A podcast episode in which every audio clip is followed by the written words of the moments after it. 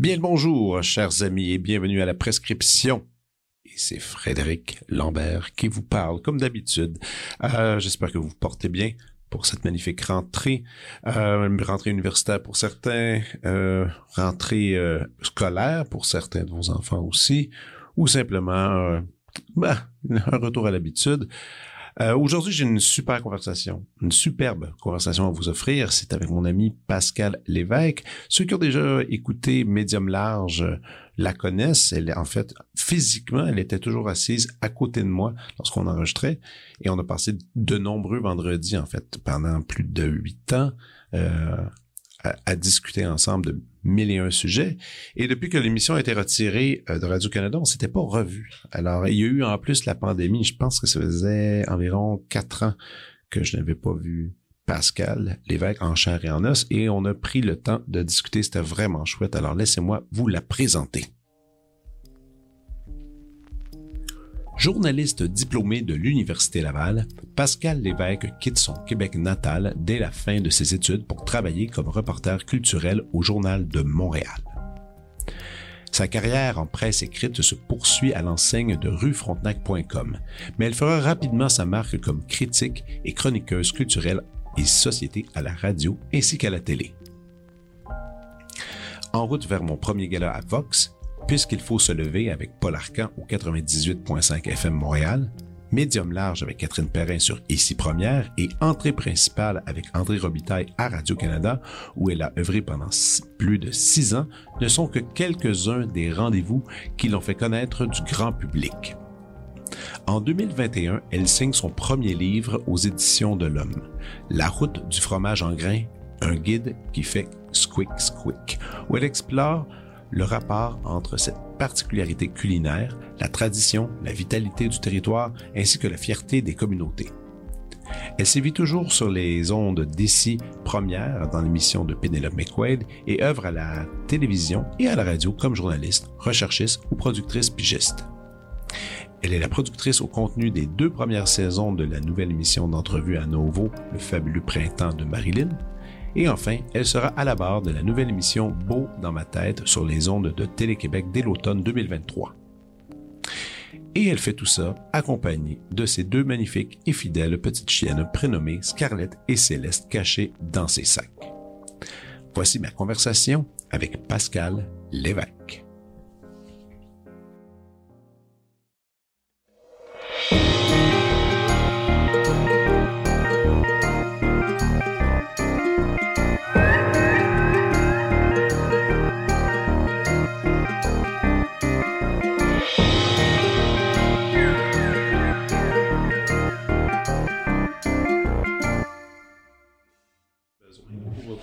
Pour opérer un peu. Là. Oui, oui, oui. Puis je, puis je vais te le dire, je sais que c'est mal vu, mais j'ai le transport en commun.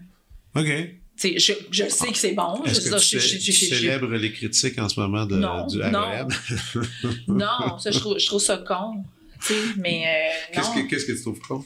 Ben non, mais je trouve que, tu sais, je veux dire, on est tellement pressé, puis on est tellement pressé que ça, que, que ça fonctionne, parce que ça fait sept ans qu'on attend, puis ça a été un projet controversé, puis, tu d'investissement privé, puis dans le fond, c'est la, sais, juste qu'on est en retard, c'est quelque chose qui aurait dû être fait avant. Mhm. Puis là, ben, on arrive à ça, fait que c'est pas des surprises qu'il y a des écueils. Ben non. Mais Fait que, non. mais, comme, Puis là, ça n'arrête pas. Là. C'est comme euh, à chaque jour, c'est un peu la nouvelle surprise que ah, un couple a été pris. euh, Ah ouais. mais donnez-le un break, là, tu sais, je veux dire, c'est comme, c'est un, c'est un beau projet. Ah oui. Mais pour mais, tu sais, c'est un, un reproche à faire à tout ça, c'est qu'ils ont arrêté les lignes de bus. OK. En même- tu sais, les lignes de bus qui desservaient, dans le fond, qui sont dit la clientèle du REM. Va, va, utiliser. va- OK, je genre pour, pour, probablement pour maximiser le- leur investissement, mais être sûr qu'ils ils payent pour le REM. Ben, ils ont arrêté les lignes de bus, la 45, par exemple. Mais pourquoi pas faire une transition euh, smooth. Douce. Douce, Ouais, ouais, je comprends. Fait que, euh, fait que c'est ça. Fait que, tu sais, moi, comme d'habitude, tu vois, là, je m'amène des notes parce que. Mets des vraies notes. Ben ouais, mais Chris, c'est- genre, t'es surpris? Non, je suis pas surpris. c'est ça. Des fois, non, ben, puis des fois, j'ai des gens qui arrivent ici qui ont rien sur eux. tu sais, Ils ont rien. Puis c'est même, t'as-tu préparé ta prescription? Ça, ouais, ouais, dans ma tête, là, c'est correct. Je toujours, wow, moi, j'ai pas ce- cette capacité-là de focus. D'ailleurs, c'est drôle, tu sais, puis c'est, j'ai encore les mêmes notes, mais j'ai toujours mon laptop parce que j'aime pas ça me baisser les yeux. Toi, t'as toujours eu ton papier et t'as toujours eu Mais tes, tes non, mais là, c'est, là, c'est rare. Là. En fait, là, maintenant, quand je fais mes chroniques à Pénélope, j'ai mon laptop. OK. Ouais. Fait que. Bon. Ah, t'as commencé ça, c'est, ben, c'est, Ouais, parce qu'à un moment donné, j'ai manqué d'encre. OK. Puis je suis arrivée à l'encre mauve. Puis après ça, l'encre rouge. au lieu de manquer de batterie dans le laptop, là, il manquait d'encre, j'étais à bout, il n'y avait pas de moyen, j'arrivais plus. Non, non, c'est sûr. Mais non, j'avais. Tu sais, non, je, je suis comme ça, tu sais. euh, Ouais, ouais. Fait que. euh, mais c'est parce que. Parce que si tu veux me parler des choses que je fais dans le show, c'est pas, c'est pas ma matière. Tu sais, c'est. Tu sais, Mhm. je, me vanterai jamais que c'est ma matière. Là, Mais allons-y dans Ouais. l'ordre, en fait, parce que là, cet automne, t'as un, nou- t'as un nouveau show qui. qui wow, wow, wow, Ouais, qu'est-ce qui se passe? Qu'est-ce qui se passe? ici? Ok, c'est bon. T'as un nouveau show qui commence. Oui, attends un peu. Ah non, non, oublie ça. Ça marche pas, ça. Oublie ça. Il fonctionne pas très bien. Il pour l'ajuster à la Ah, mon tête. Dieu, j'ai Écoute, t'es pas la première, t'es pas la première personne qui m'en parle. Faut que j'aille acheter une nouvelle paire. Ce sera pas possible de Désolé. mettre ça. euh, Tu voulais, tu voulais avoir l'air professionnel en, ayant des Non, écouteurs pour tout le monde. Non, c'est un kit que j'ai acheté. De quelqu'un, t'as acheté ça à? Non, j'ai acheté ça. C'est un kit Zoom complet que j'ai acheté euh, justement sur. en- Attends, où c'est que j'ai acheté ça? En ligne.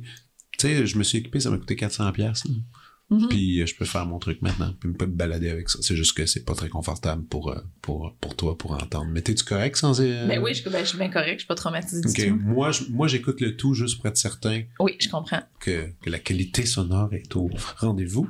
Mhm. Mais là, parlons de ton, ton truc. Écoute, euh, c'est quand même une des raisons. Entre autres, ça fait longtemps qu'on s'est pas vu. Ça, c'est ça, Ben oui. vrai. Ça fait même. Non, mais on on, on s'écrit une fois de temps en temps, mais en termes de se voir physiquement, je pense que ça fait années presque. Ben oui, parce que on a continué à faire des chroniques ensemble le vendredi à la table culturelle, dans le temps où c'était Catherine Ouais. Perrin, puis ça, vu Stéphane. il y a eu Stéphane Bureau tout de suite après. Euh, mais on est tombé en pleine pandémie, Exact. en fait. Fait que euh, dans les dernières fois, je te dirais que c'est pas mal 2019. là. Ouais, parce qu'on se voyait sur écran puis tout ça. Ouais. c'était comme un peu spécial. c'était spécial. Mais là, tu retournes à, tu- en fait, tu vas avoir une émission qui s'appelle Beau dans ma tête Mhm. à Télé-Québec qui commence cet automne. Ouais. Tu tripes-tu, tu capotes, c'est Mais cool. je capote, c'est vraiment cool. C'est un, un, beau hasard, oui et non, d'une certaine manière. Bon. Ok, explique-moi, explique-moi un peu la, la genèse de tout ce projet. Mais la genèse de tout ça, c'est que je travaillais déjà avec le producteur Franck Fiorito pour mettre en projet télé mon livre sur le fromage en grains, la route du fromage en grains. Ok. Puis euh, en même temps, lui, il y a une émission euh, qui débloque à Télé-Québec. Il y en a plein d'autres. C'est Noble Productions, qui font des belles productions d'ailleurs. Euh, puis euh, il dit ah, ça te tente-tu? Euh, il me semble que je te verrais dans le rôle de journaliste. Dans notre émission, c'est un show euh, qui va poser un regard scientifique sur toute l'industrie du bien-être parce qu'on nous promet toutes sortes de choses Mhm. euh, qui nous qui nous aident tout ça mais tu sais il y a des y a, il y a du bon puis il y a du mauvais dans dans ce qu'on nous propose sur les réseaux sociaux, sur les diverses plateformes, Ouais. sur, euh, tu sais, bref, dans les publicités, etc. Fait que, il me dit, euh, ça te tente-tu de faire l'audition pour, euh, pour être journaliste? Fait que je fais, Une oui, audition, ok. Ouais, ben comme n'importe quoi. là. C'est-à-dire que c'est courant. Là. Moi, tout, tout- tous les jobs que j'ai eus en radio ou en télé, il y a des auditions qui viennent avec ça. là. Je te dis, euh, quelqu'un qui est derrière le micro, là, par exemple, là, mais euh, il n'y a pas d'audition pour être chef recherchiste. Non, ça non. mais, mais bref, euh, fait que je fais, je fais l'audition, ça se passe bien. J'en fais une, une deuxième parce que, tu sais, comment ça se passe quand tu, développes un show avec un diffuseur, ben, il te demande de tester toutes sortes d'animateurs. Puis, euh, bref, moi, euh, pour tester un animateur, il manquait de chroniqueurs, journalistes. Fait que j'ai dit, bah oui, je vais te, le- faire. Je vais, je vais, euh, pour permettre à cette personne-là de passer son, son audition d'animateur-animatrice. Puis finalement, ben, je suis ressortie du lot avec Martin Carly, avec qui euh, je copilote euh, cette émission. Martin Carly, qui est vulgarisateur euh, ben scientifique, qu'on connaît bien à cause de, de, Génial. Ben oui. donc, ça a été clair après le, le travail d'audition, puis tout ça, que le, la tournure du show qui était souhaitée était en train de, de, de se prendre. C'est-à-dire que on voulait des questions qui étaient posées par des journalistes. Euh, il y avait pas de flafla. C'était, c'était vraiment plus une méthode scientifique. Parce que le journalisme, c'est une méthode scientifique. Mm-hmm. Hein? On va à la quête, euh, on a une hypothèse, on pose des questions, puis ça tourne ça s'avère ou, pas, tu sais. Mm-hmm. Fait que euh, ça va bien avec le, ton de l'émission. Fait que finalement, ben, je me suis retrouvée à avoir le contrat d'animation pour ce show-là. Avez-vous déjà enregistré pas mal de trucs? Oui, il nous reste une journée de tournage. Journée de tournage. Puis là, c'est combien d'épisodes à peu près que vous sortez? C'est 12 épisodes. Euh, moi, je fais deux, je fais des présentations euh, en début d'émission, puis à la fin aussi avec euh, Martin. donc, on se pose des questions, puis après ça, on revient sur ce qu'on on vient d'apprendre dans, dans l'épisode. Moi, je fais deux entrevues avec les meilleurs scientifiques de, la recherche euh, en neurosciences, euh, en santé mentale. Parce qu'il faut savoir que tout ce qui touche le bien-être, ça passe par le cerveau. C'est le cerveau qui, mm-hmm. qui gère. Donc, euh, j'ai le droit à la crème de la crème parce que Montréal est une plateforme en recherche de santé mentale et neurosciences. Donc, c'est vraiment fantastique. Je dis Montréal, mais c'est le Québec au complet parce qu'on avait beaucoup de, de, chercheurs de, la ville de Québec aussi qui sont, qui sont venus participer. Martin, lui, va faire un zoom, c'est-à-dire une espèce de capsule qui, qui met euh, l'accent sur euh, une question en particulier par rapport à la thématique de, de l'émission. On a une psychologue en résidence qui s'appelle Laurie Zéphir qui fait un peu à la manière de TikTok, tu sais, c'est vrai ça, docteur? qui déboulonne des mythes, genre, est-ce c'est vrai que les enfants sont plus sensibles au bruit qu'ils l'ont déjà été? OK, OK. Ce genre de euh, truc-là. Ce genre de truc-là. Puis on a euh, euh, deux journalistes qui, s'alternent le, le, difficile mandat de faire des tests sur des choses qui existent, qui sont très accessibles et qui sont très tentantes qui, nous sont proposés sur les diverses plateformes euh, sociales. Mais là, tu parles de programme. Est-ce qu'on parle, mettons, de produits, exemple, il va, y avoir un spécial sur des certaines formes de vitamines, euh, je présume. Des fois, vous allez parler de, de traitement. Oui, c'est ça. C'est toutes des choses qu'on voit. Mais tu vois, je donne un exemple. Avec Simon Coutu et Maïssa Ferrell, qui sont nos deux journalistes là, qui vont tester des, des choses. Euh, il y a beaucoup de tapage autour des douches froides, de, de, de, ah de prendre, de, de, prendre un, un, bain très, très, très froid. Ouais, bon, ben, est-ce que à long terme, ça procure du bien-être? Ben, Simon, il l'a testé, tout ça, puis il a fait une entrevue avec un, avec un spécialiste. OK. Puis, euh, ben non. C'était pas super concluant pour lui? Ben, c'est pas concluant. La recherche euh, démontre que c'est pas concluant à long terme. C'est bon pour toi dans l'immédiat. Il y a un bienfait euh, spontané. Mais de dire que ça va améliorer ta santé au bout de six mois, c'est pas vrai. Ah non, je pense pas que ça améliore la santé mais clairement, ça améliore ta vie euh, au jour le jour, à te réveiller, à mm-hmm. être actif, puis à être super. Oui comme, comme je veux dire, avoir de l'énergie, ça donne une énergie assez, assez, assez effrayante, devrais-je dire. Là. Mais, mais, ça, ça, en, termes de santé, d'amélioration, c'est clair que non, il faut que tu te nourrisses bien. C'est ça. Il y a une prétention quand on, parcourt ces diverses publications, notamment sur Instagram, parce que sais juste le fait d'avoir d'avoir fait le sujet, j'ai reçu plein de, de contenu. Euh, et euh, il y a des promesses à long terme ah, OK, mais là, ça, non. Ça, non, c'est ça. Mais c'est justement ça le problème avec, avec tous les mythes qu'on peut déboulonner parce qu'il y a des promesses à long terme. Il y a des. Tu sais, la nature horreur du vide, c'est ce que je constate vraiment. C'est quelque chose que je pensais, mais à force de faire ces entrevues-là de traiter de, de divers sujets, euh, les gens qui ont de la difficulté à accéder à des vrais professionnels. Ouais, vont se tourner vers justement ce ouais, truc-là. tout à fait. Fait que si on ben répond pas à nos questions, puis qu'on est condescendant quand on, on, on a vraiment accès à un professionnel, puis que cette personne-là dit, mais voyons, vous avez pas googlé ça, ma petite madame? Ouais, mais aujourd'hui, hélas, on est rendu tellement avec des outils. Tu sais, même moi, l'autre fois, j'étais chez mon médecin, j'avais quelque chose.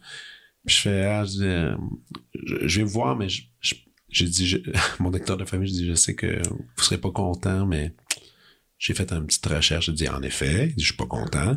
Mais je dis, on peut-tu jouer au jeu que je pense que je sais c'est quoi que j'ai? Puis là, je lui ai dit, il a regardé, il disait, ouais, c'était ça. J'étais comme, yes! J'étais un peu content. Mais gars, en même temps, Non, mais. il faut, faut jouer faire avec ça. Faut pas essayer de se donner des autotraitements sans savoir nécessairement qu'est-ce qui se passe. Non, parce que ça peut être dangereux. là. Non, non, s'auto-traiter, c'est jamais une bonne idée, mais il faut quand même que le monde de la médecine s'adapte au fait que les gens sont capables de faire De des recherches. Ben oui. de s'informer, puis c'est pas tout qui est, qui est mauvais, là. Je veux dire, si, si on, on s'en va chercher sur Google Scholar, qui est le- la, Ouais. la plateforme de recherche euh, scientifique euh, de Google, de, de, de ce moteur de recherche, ben, je veux dire, c'est pas des innocents, là. Non, puis, mais, puis aussi, tu sais, il y a des grosses modes.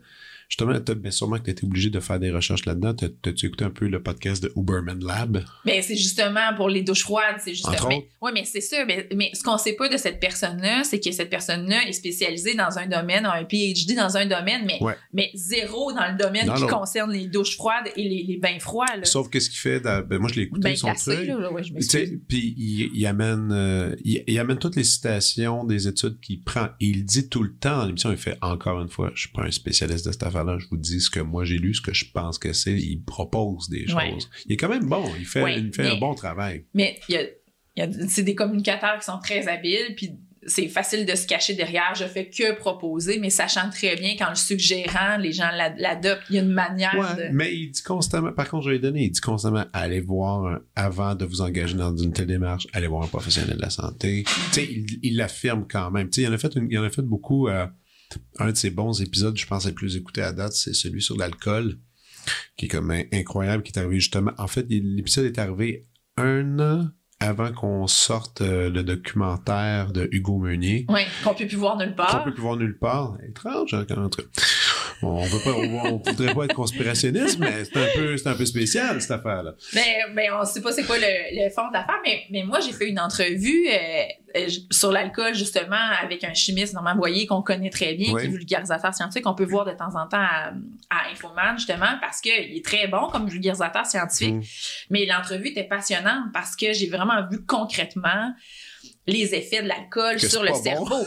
Mais que non seulement c'est pas bon dans le dans l'immédiat, c'est-à-dire que c'est facile de, de dépasser le les consommations qu'on de, que notre consommation devienne exagérée puis là, il y a des effets immédiats de perte de mémoire par exemple Oui. euh, qui- la- avec l'anxiété qui vient avec mais à long terme à long terme la consommation d'alcool régulière limite exagérée ben ça fait ça modifie ton cerveau Oui, ça modifie plein de trucs. c'est ça. Puis ça a une incidence directe, par exemple, sur les maladies cardiovasculaires, mais aussi sur euh, les facteurs de risque pour développer des démences comme l'Alzheimer. Oui, oui. C'est tout, c'est tout relié, puis en plus, en tout cas, il y en aurait long à dire, on, on- on dérive un peu, puis c'est le fun. Mais tu sais, ce sujet-là, c'est, il a passé. Moi, je- quand j'ai vu le film de Hugo Meunier, je tripais tellement. Parce que justement, j'avais déjà entendu d'autres, études, d'autres histoires sur ça, puis je me disais, pourquoi, pourquoi c'est caché? Puis là, ça a éclaté. Ça a sorti, mais ça n'a pas fait la bombe que j'ai souhaité. Je souhaitais tellement que ça soit plus fort que ça. J'espérais tellement que le monde se réveille. Puis les gens l'ont écouté. Fini le film, ils ont fait euh, Ouais, mais moi j'aime ça. Oui, mais en puis fait, fini, tu sais. non, mais en, en, en fait, c'est de, de faire des choix en connaissance de cause. Puis C'est c'est- ça qui est important de retenir là-dedans. Ouais. Dans ce qu'on dans ce qu'on dans Oui, ce qu'on on n'explique pas aux gens, puis qu'on on les traite comme des enfants, par exemple, une attitude d'un professionnel de la santé qui te, qui te reçoit dans son cabinet, puis qu'il parle de, de, de, de ta santé, puis tout ça. Puis il n'y a pas possibilité de conversation avec parce que on se rebute au fait que tu as fait des recherches, par exemple. Mhm. Mais, tu sais, on n'aime pas ça se faire traiter comme des enfants. Puis quand on est en connaissance de cause, on a tout en, en- on, on, on a les infos pour prendre des décisions éclairées sur notre santé. Fait que, Ouais, fait que je pense que c'est là où le documentaire du coup a fait a fait œuvre utile, puis surtout que ça a permis aux gens de réaliser qu'il y a du calcul. C'est pas un organisme euh, indépendant là de oui, sauf que ça, il y a rien. Le film, je pense, n'a pas changé grand-chose, à part justement la perception qu'on avait de éduc-alcool. Mais mais il n'y a pas de réglementation gouvernementale qui embarque là-dedans ou qui essaie d'améliorer l'État, la province ou le pays ou peu importe. Moi, c'est ça, c'est là que je trouve que c'est Mhm. intéressant parce que c'est aussi nocif, peut-être plus, on ne sait pas, je peux pas, c'est difficile à comprendre, que la cigarette. Mais la cigarette, on a fait un super travail de, de société pour justement diminuer ça. Oui, mais la cigarette, je sais pas si tu te rappelles de- du problème de la cigarette, c'est que les cigarettiers mettaient des substances puis révélaient pas la recette. Oui. Puis, puis c'est, c'est, c'est là-dessus que on pouvait pas prendre la décision en connaissance de cause. Mais une fois que ça s'était passé, euh, la tolérance par rapport à ce produit-là a diminué là, tu sais, drastiquement. Mais Fumer oui. aujourd'hui, c'est quand même compliqué. Là, Non, mais on nous cachait des choses. On cachait Il des il il choses. Il y a eu des études. Mais c'est la même affaire que l'alcool. On nous cachait des choses. On nous cachait aussi vraiment des choses sur les vrais chiffres. Mais sauf que là, en même temps, en parallèle, qu'il y a le documentaire du Meunier sorti, ben, il y a eu les nouvelles recommandations de l'organisme qui fait des recommandations à, à Santé Canada de toute toute consommation peut être potentiellement nocive pour votre santé. C'est ça, c'est surtout ça qui a créé une onde de choc. Ouais. Euh, moins que le documentaire, mais je pense que les gens en sont plus conscients. Puis la mode euh, des, co- des mocktails euh, en est là pour, euh, est- là pour en témoigner. Là, puis toutes les, ces, ces séries de boissons qui sont maintenant disponibles en épicerie, comme, pour ne pas le nommer, mais atypique, là, la compagnie de d'Étienne oui, c'est vrai. Oui, oui. Mais mais il y a d'autres choses dans toutes ces boissons. euh, Ah, sucre. euh, Faut bien compenser le plaisir mais- quelque part. Puis le sucre, c'est pas bon pour la santé. c'est ça. C'est ça. Non, mais c'est tout. C'est, la dose qui fait le poison, Normand me disait, tu sais. Ouais. Fait que toute, tu toute consommation, c'est sûr que, mettons, que les choux de Bruxelles, c'est très bon. Mais si je mange juste ça, puis que mon régime ne se compose que de choux de Bruxelles, à un moment donné, ça, ça sera pas bon, là. C'est pas bon, mais c'est quand même mieux que si ton régime est seulement des chips. Donc, à un moment donné, il faut que tu compares euh, poison avec, poison, ou mais non, mais t'as raison. Mais en même temps, c'est ça qui me rend débile avec le, truc de, la modération. Tu les gens crient à la modération, mais je, je trouve ça tellement, tellement difficile à, à- Moi, moi, je suis pas un gars modéré. Zéro dans la vie, tu sais. Je suis pas Non. modéré. Tu donnais un défi durant la pandémie de faire du jogging, puis euh, t'étais, Moi, je suis t'étais, extreme. t'étais des Je zéro suis modéré, là, Je suis extreme, tu sais, je suis pas modéré. Quand je pars, je pars. Puis je pars sur tout, tu sais, des envolées. Mettons, je me mets justement, moi, je serais du genre de faire, hey, des choux de Bruxelles, tu prends des choux de Bruxelles? puis là, je vais commencer avec du beurre, avec de l'huile, avec ça. Puis là, puis là, puis j'ai toujours été ça. Puis au fond, on, on essaie de dire à tout le monde d'être modéré, mais je sais pas, je, je la trouve bizarre cette affaire-là. C'est pour moi, c'est puis moi j'ai adopté cette affaire-là, c'est soit j'arrête ou soit je full in. Tu sais, c'est vraiment ça. Je, je suis pas capable d'être au milieu. Je suis pas capable de faire d'arrêter un instant. C'est trop, c'est trop de ça. Puis je sais qu'il y en a plein de gens comme ça, mais mais comment comment on joue avec ça? Je sais pas. Ou t'es- moi je, je, je suis plus à éviter. Toi t'es modéré quand même. Toi t'es une fille. modérée. Non, Non, non, non, quand même pas. Mais ça, sur certains aspects. sur certains aspects, là, oui, oui, c'est ça. Mais tu sais, je veux dire, je- quand j'aime quelque chose, je vais le consommer euh, jusqu'au bout, là. Tu sais, je vais aller au bout de la question, là. Fait que, Ouais, clairement, tu connais avec le fromage. ben, c'est, c'est- non, mais c'est un peu, c'est un, un peu ça, là. Tu sais, je veux dire, non, mais c'est quand même un projet, le livre de fromage en grains qui est parti de Ah ouais. d'où ça vient ce Moses de fromage-là? Pourquoi c'est sur toutes nos, nos Moses de comptoir? Je peux, on- on- quand le livre est sorti, j'étais là, oui. On était, Ouais, on ouais. était ensemble à, à Medium Large.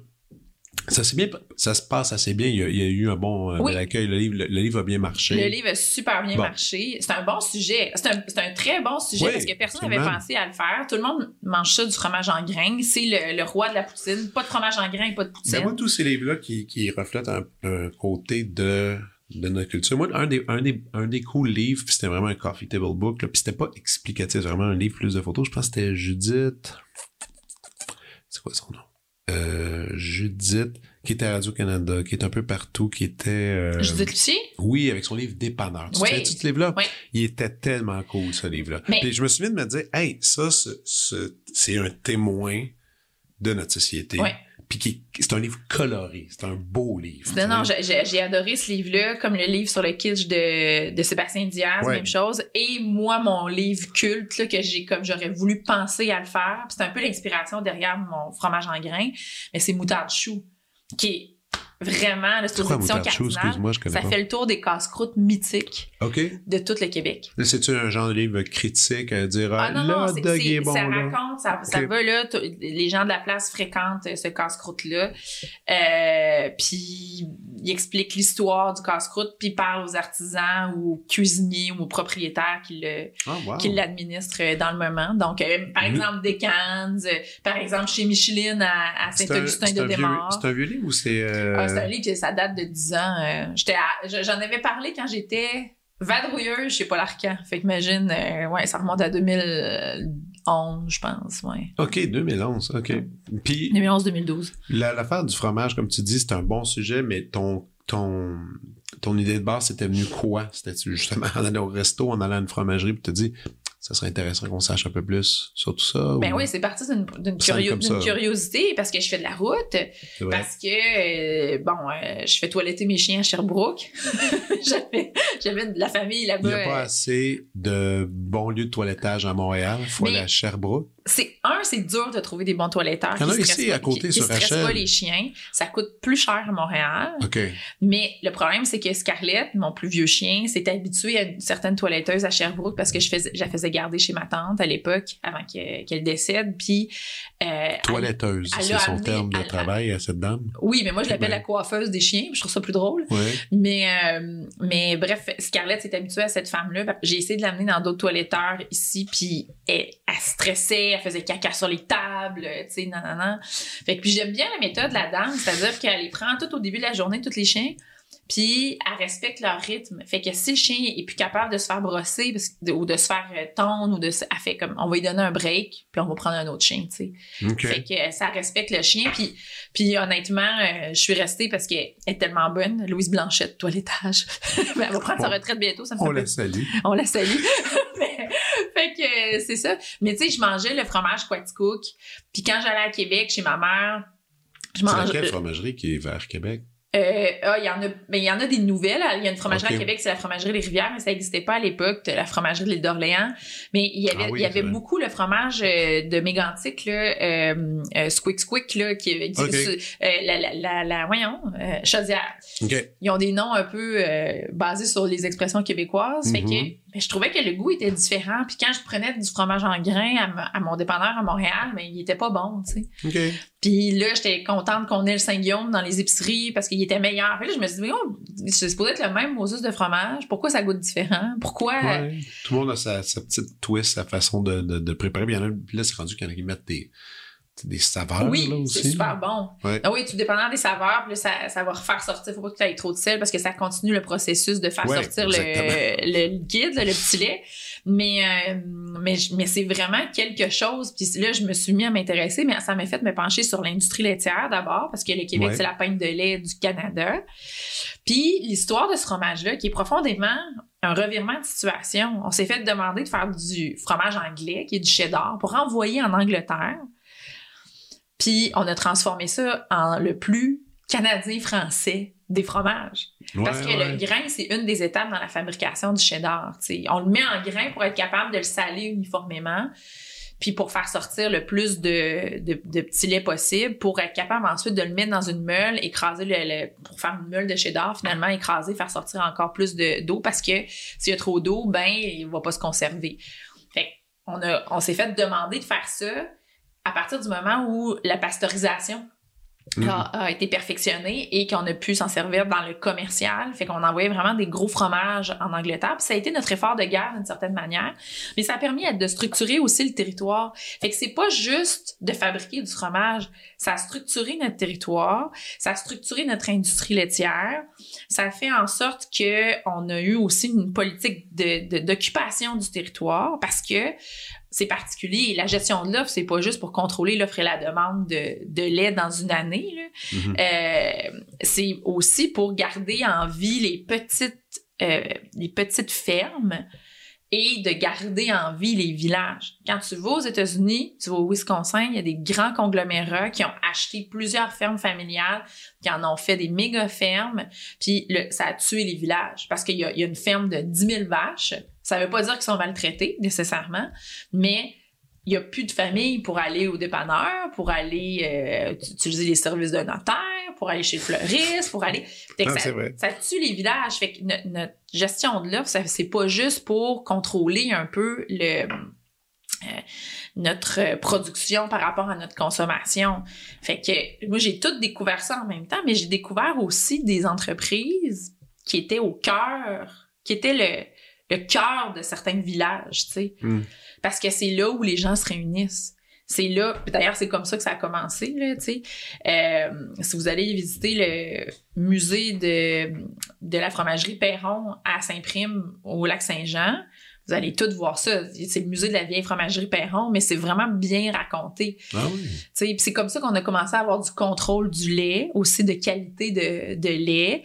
Puis, tu sais, il y a plein de traditions qui subsistent maintenant dans cette consommation de, de fromage-là, parce que on était catholique, majoritairement au Québec, surtout à l'époque, le dimanche, c'était journée de congé, fait que les fermiers, tu sais, tu peux pas mettre un piton on-off sur une Non. vache, là. Les fermiers se précipitaient le, le- le samedi euh, à la crèmerie ou à la laiterie, appelle ça comme tu veux, euh, parce qu'ils pouvaient pas y aller le lendemain. Fait que il y avait cohu, puis là, ça devenait un pain rond d'église. Puis, pogne une, pogne une poignée de fromage en grains, de, tu sais, dans le... C'est parce que t'es en train de tanner d'attendre.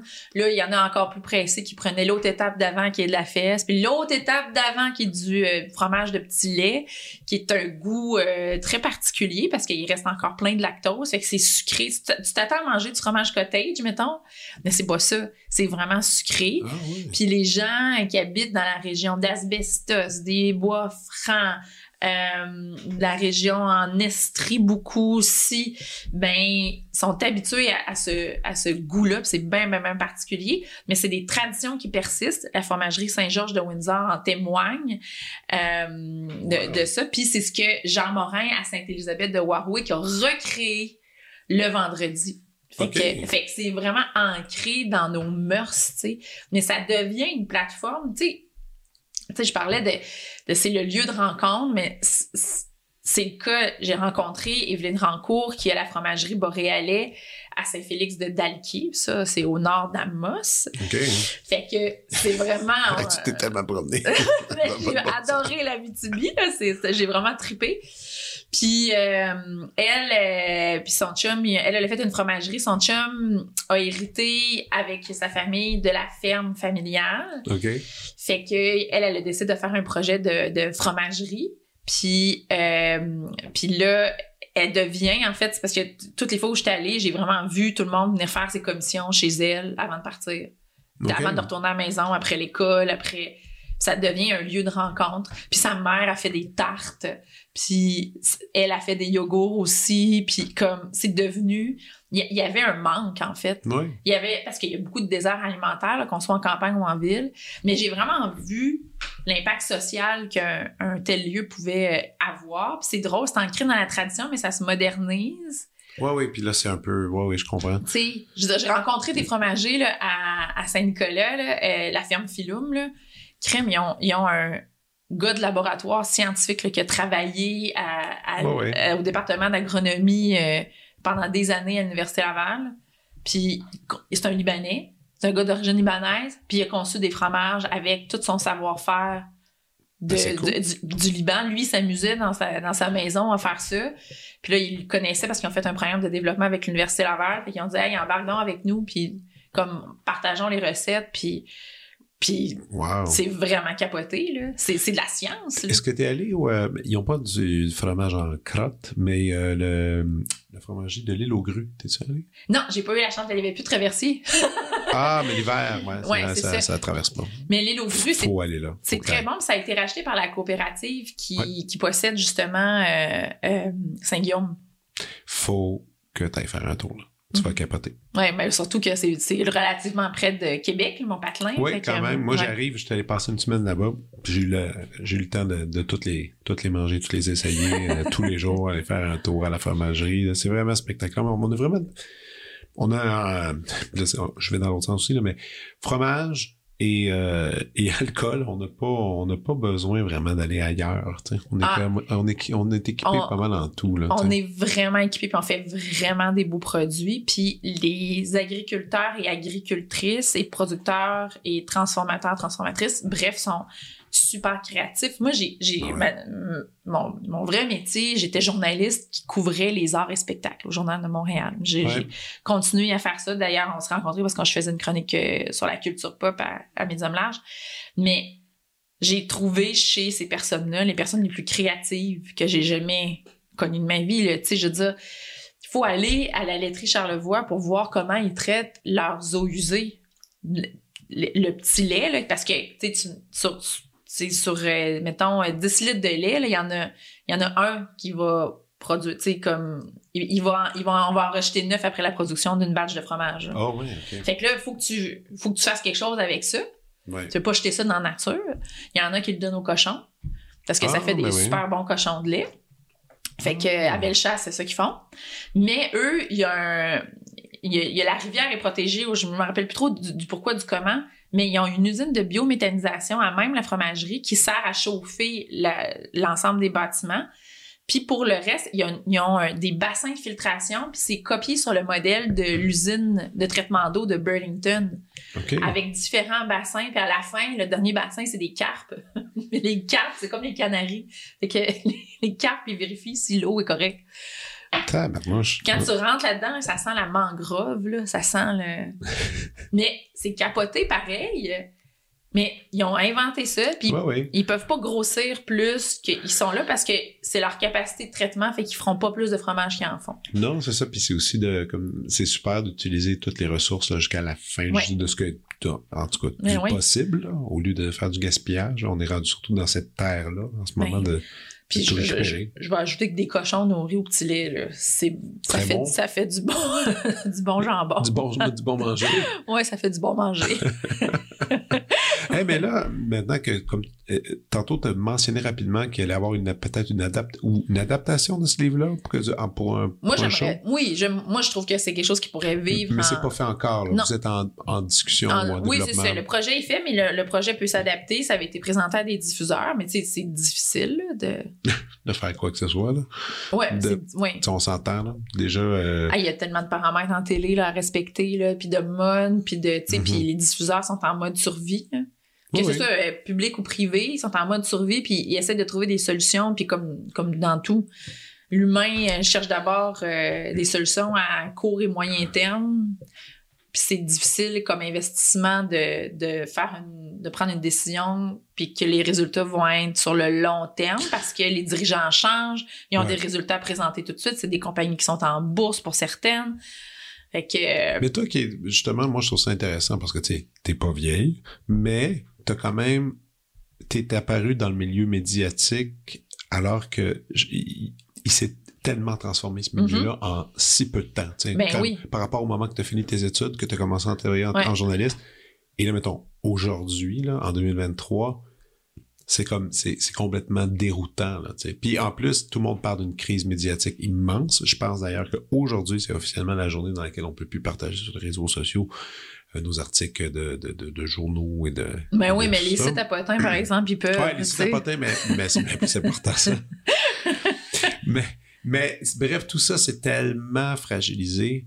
Toi, ça te fait pas peur d'être encore dans ce milieu-là? Des fois, tu te dis pas, ben, euh, faut que je fasse autre chose ou quelque chose. Parce que sérieusement, c'est C'est- faut que je fasse autre chose. C'est pas pour ces raisons-là que je ferai autre chose. Ça me fait pas peur parce que la, parce que je dis la nature a horreur du vide, mais la nature a horreur des extrêmes aussi, tu sais. Puis ça vaut pour la vie. Fait a- Ouais. on finit toujours par trouver un point d'équilibre, mais il faut se rendre au bout. Puis après ça, on revient au centre, tu sais. Fait que ça, ça me fait pas peur. Puis oui, ça s'est transformé, mais les- ça reste la même chose, pareil, tu sais. Le public, par exemple, en télé, a jamais cessé de vouloir apprendre. Mais c'est c'est une mais c'est facile et c'est racoleur d'y aller vers des, des émissions spectacles qui attirent beaucoup parce que c'est une recette facile puis qui sont qui demande peu d'investissement mais à long terme tu ne développes pas une clientèle c'est éphémère les gens ils, ils adhéreront pas à ton antenne tu sais tu penses? Ben oui je pense je le je le constate que les gens vont adhérer plus à des émissions Ah, éducatives? Les gens aiment ça apprendre. Non, Il ils faut- aiment ça, mais c'est pas les codes d'écoute vont quand même pas là. Mais les codes d'écoute vont pas plus sur les affaires vides. Hmm, C'est juste que pas. les- c'est- les quiz, les petits quiz là, à la télé, il me semble, ça pogne plus que. que, que ben, Le meilleur- pas comparer. Le là. meilleur quiz là, au Québec en ce moment, Ouais, là, c'est sans génie. OK, c'est lui qui pogne le, le plus. Ben, tu sais, moi, je trouve qu'en termes de qualité, puis pro, prorata des codes d'écoute, puis c'est mis en case horaire, qui est un- une case horaire prime time, là, quand même, à Radio-Canada, là, le, le jeudi, là, Mhm. c'est tellement bon, là. Ben, c'est familial. Mais on Ok, il y a apprend. quelque chose- il y a quelque euh, chose il y a que- quelque chose de, Ouais. c'est parce que, tu sais, on disait, il y a une fois qu'on disait au journal, quand je travaillais, c'était comme, faut pas prendre les lecteurs pour des cons, mais ne pas oublier qu'ils le sont. Faut pas les prendre pour des cons. Les gens aiment ça apprendre. C'est- très, c'est très présomptueux, puis c'est très péjoratif aussi de, de penser que les gens sont niaiseux, puis qu'on va leur donner, euh, tu sais, des saucisses high grade, ils vont être super contents. Mhm. Moi, je pense qu'on peut toujours élever le niveau de qualité. Puis ne pas oublier qu'ils le sont, ben ça, c'est plus dans le sens qu'il faut que tu mettes en contexte parce que faut que tu leur donnes les clés pour comprendre ce qu'ils vont Un lire, comprendre. ouais. C'est ça. Puis à travers tout ça, il y a une manière de de- d'apprendre des choses aux gens sans que ça soit euh, aride, tu sais. Ouais. Et moi, je pense que les gens aiment ça apprendre. Je pense qu'on a une dérive, puis encore une fois, c'est quelque chose de facile parce que ça, d'abord, ça coûte pas cher à payer, mais on est submergé d'opinions. Ah, ça, oui.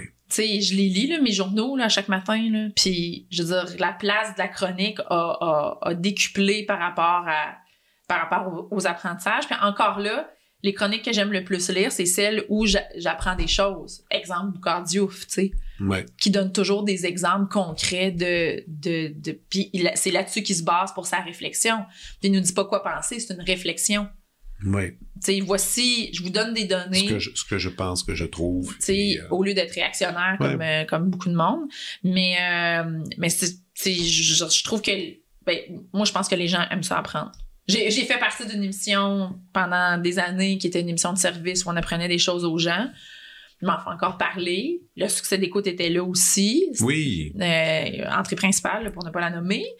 Mais euh, je pense que les gens aiment ça. Euh, moi, je m'en fous de savoir qu'est-ce que chose pense de telle affaire. tu sais. Les gens aiment ça, mais est-ce que les dirigeants des boîtes aiment ça? Tu sais, Mais- ça, c'est une autre chose aussi. Non, mais c'est juste que c'est plus facile, puis c'est comme ça que tu te ramasses aussi avec des têtes d'affiches. Ouais. C'est ça qui est tough. Tu sais, quand tu proposes un, un- quand tu proposes un projet en télévision, OK, les diffuseurs ont en tête, mettons, une liste de 10 personnes qui veulent voir à leur antenne parce que ça attire, parce qu'avec ça, ils ont, ils- le public de la personne vient. Hey, Ou le- mais le ils ont les publicités. C'est ça, Bon. le, le public type, puis le, le public en nombre aussi. Fait Ouais. que, bon, là, la mode, c'est d'attirer les jeunes parce que tu veux développer une clientèle. Mais bonne chance. Mais Ben, ça, c'est ça, mais tu t'es abandonné pendant des années avec plus d'émissions jeunesse. Fait que, Ben, les gens n'écoutent pas la télé. Ça, mais il me semble, c'est clair que c'est plus ça, là. Mais moi, j'ai l'impression, tu sais, les jeunes ados, sur Mhm. mon pan de mur, mon pan de ruelle ici, ils ont pas de télé dans la maison, non, ils n'ont pas de télé. puis ils l'écoutent pas. Ouais, bon, fait que là, c'est Ça, c'est fou, là. Fait qu'ils veulent les ramener absolument. Fait qu'ils me prennent ces personnes-là qui sont populaires sur les autres plateformes. Ouais, qui sont... puis qui ont beaucoup de, de, de suiveux sur, Ouais. les, sur les plateformes. Puis là, ils les mettent à la télé, mais là, ils les contraignent au format télé. Ce qui est complètement ridicule. qui, qui marchent zéro avec ce qu'ils font Ouais. dans leur propre plateforme. ouais. C'est ça. Fait que c'est de la surface, c'est facile. Alors que, es l'exemple, on fait un podcast, on va en profondeur.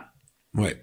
Mais Bon. ça, c'est un style. Mais tu sais, après, je pense comme, comme les gens que tu mentionnes, qu'ils soient, qu'ils soient sur Instagram ou TikTok, des, Ah, fois, c'est, des fois, c'est des affaires super concises, super serrées, mais remplies d'informations aussi. mais regarde Tu sais. le palmarès.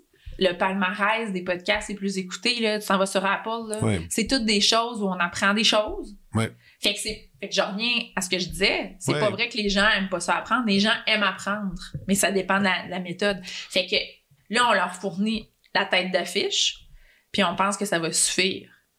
Ouais, donc, puis ça marche plus. Ça, marche, ça marche ça plus. marche plus vraiment Puis là, ça. c'est les mêmes. Après ça, chez les invités, c'est la même chose.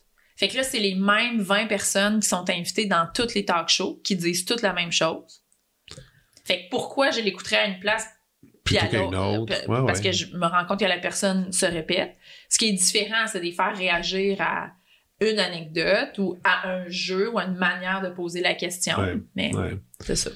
Non, c'est ça. C'est euh, Mais comme tu dis, c'est vrai que quelque part, oui, il y a une crise médiatique, on nomme tout ça, mais le contenu reste quand même la même chose. C'est ça, comme tu dis, on veut faire, on veut apprendre des, des, trucs, en tout cas, du moins. Ou il y en a qui veulent être divertis. Il y a quand même pas mal de monde qui veulent arriver le soir après leur dure journée de travail. Être divertis.